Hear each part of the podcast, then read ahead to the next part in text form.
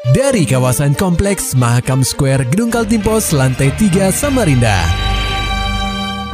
96,8 KPFM. Kita akan ikuti program KP Flash News.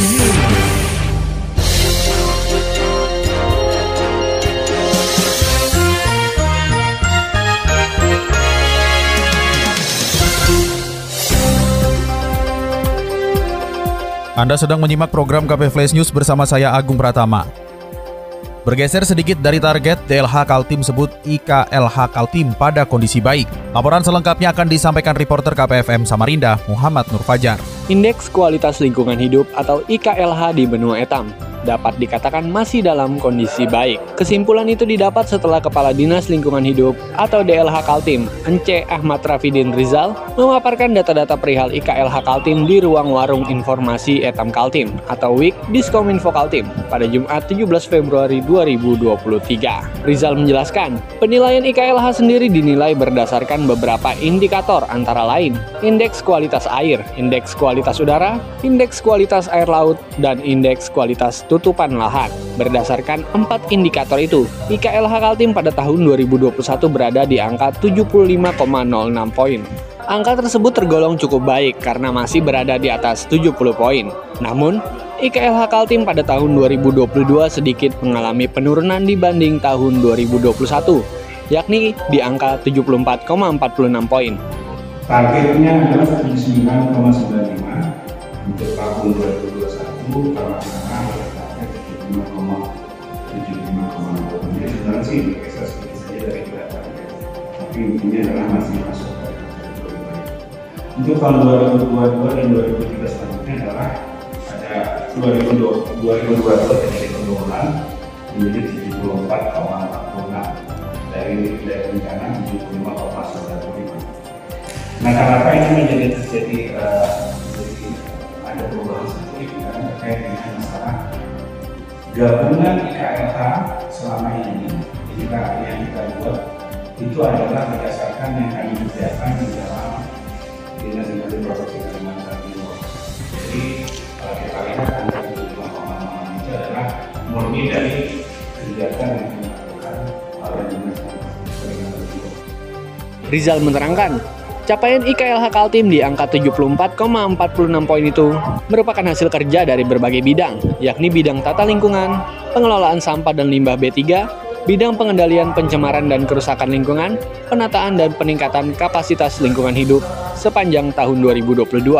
Meski mengalami penurunan di tahun 2022, Rizal tetap menargetkan adanya peningkatan IKLH pada tahun 2023. Rizal menyebut pihaknya menargetkan IKLH tahun 2023 di angka 76,15 poin.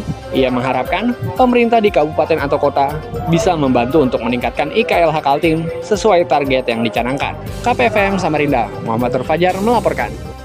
Beralih ke kabar parlementaria pendengar KP, jika dikelola dengan benar, sektor pariwisata bisa menjadi penyumbang pendapatan asli daerah atau PAD yang menjanjikan bagi Pemprov Kaltim. Sayang, sampai saat ini, masih banyak destinasi-destinasi wisata di benua Etam yang belum mendapat dukungan secara optimal sehingga kurang diminati masyarakat.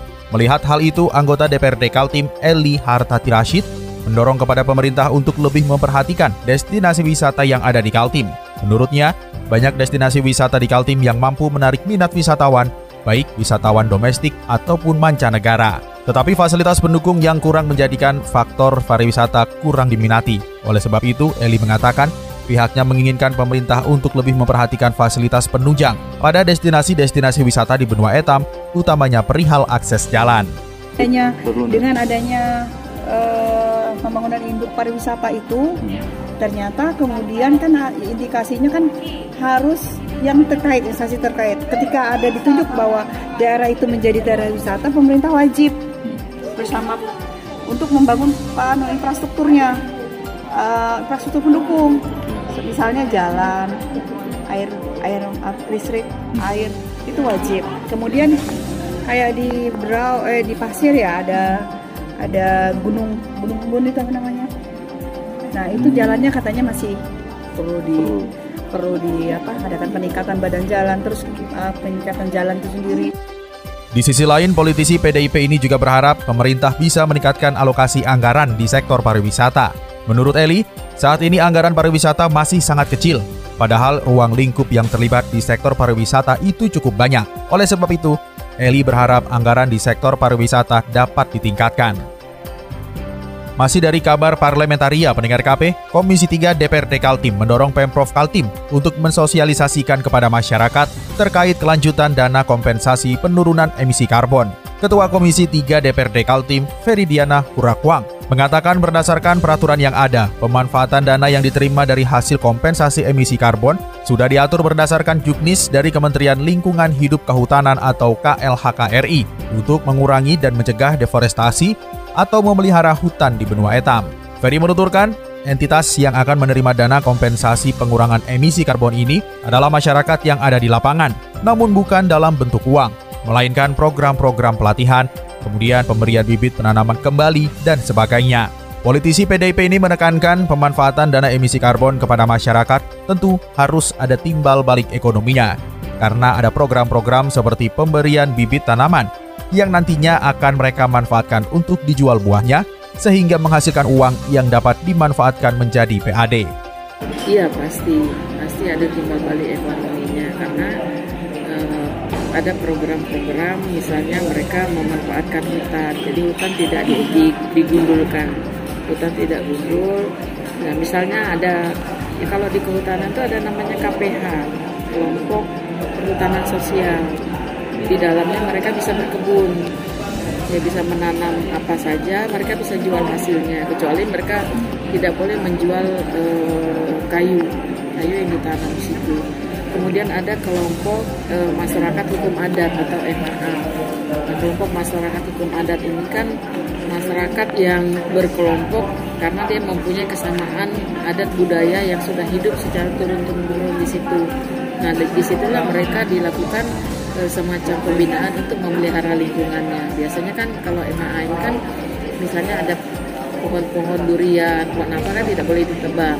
Nah, di sini akan diberikan lagi mungkin penambahan bibit pohon durian atau bagaimana memelihara durian supaya dia bisa berbuah dengan lebat dan sebagainya. Lebih lanjut, Ketua Komisi 3 DPRD Kaltim Ferdiana Hurakwang meminta kepada Pemprov Kaltim segera melakukan sosialisasi pemanfaatan dana emisi karbon ini supaya masyarakat mengetahui bahwa ada stimulan jika mereka melestarikan dan melakukan penghijauan.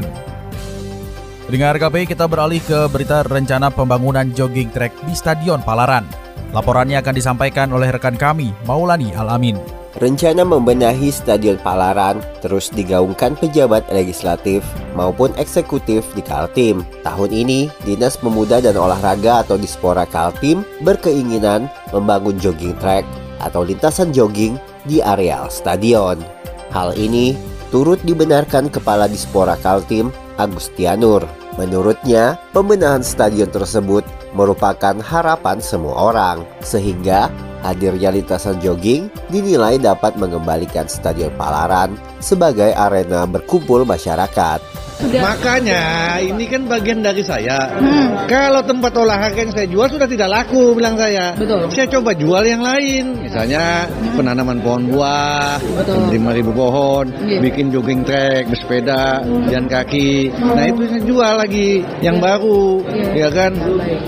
Lintasan jogging tersebut akan membentang kurang lebih sepanjang 3 km dengan lebar 1,5 meter mengelilingi bagian utama stadion. Agustianur juga meyakinkan pembangunan lintasan jogging itu akan dikerjakan bertahap. Stadion utama Palaran pernah menjadi kebanggaan warga Kaltim.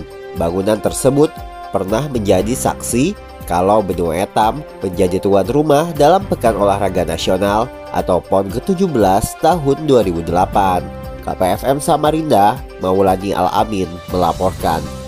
Maulani Alamin, Muhammad Nur Fajar, KPFM Samarinda. Serta dapatkan berita-berita selengkapnya di www.968kpfm.co.id. Demikian tadi telah kita simak rangkaian berita-berita yang terangkum dalam program KP Flash News. Persembahan dari 96,8 KPFM. Terima kasih dan sampai jumpa.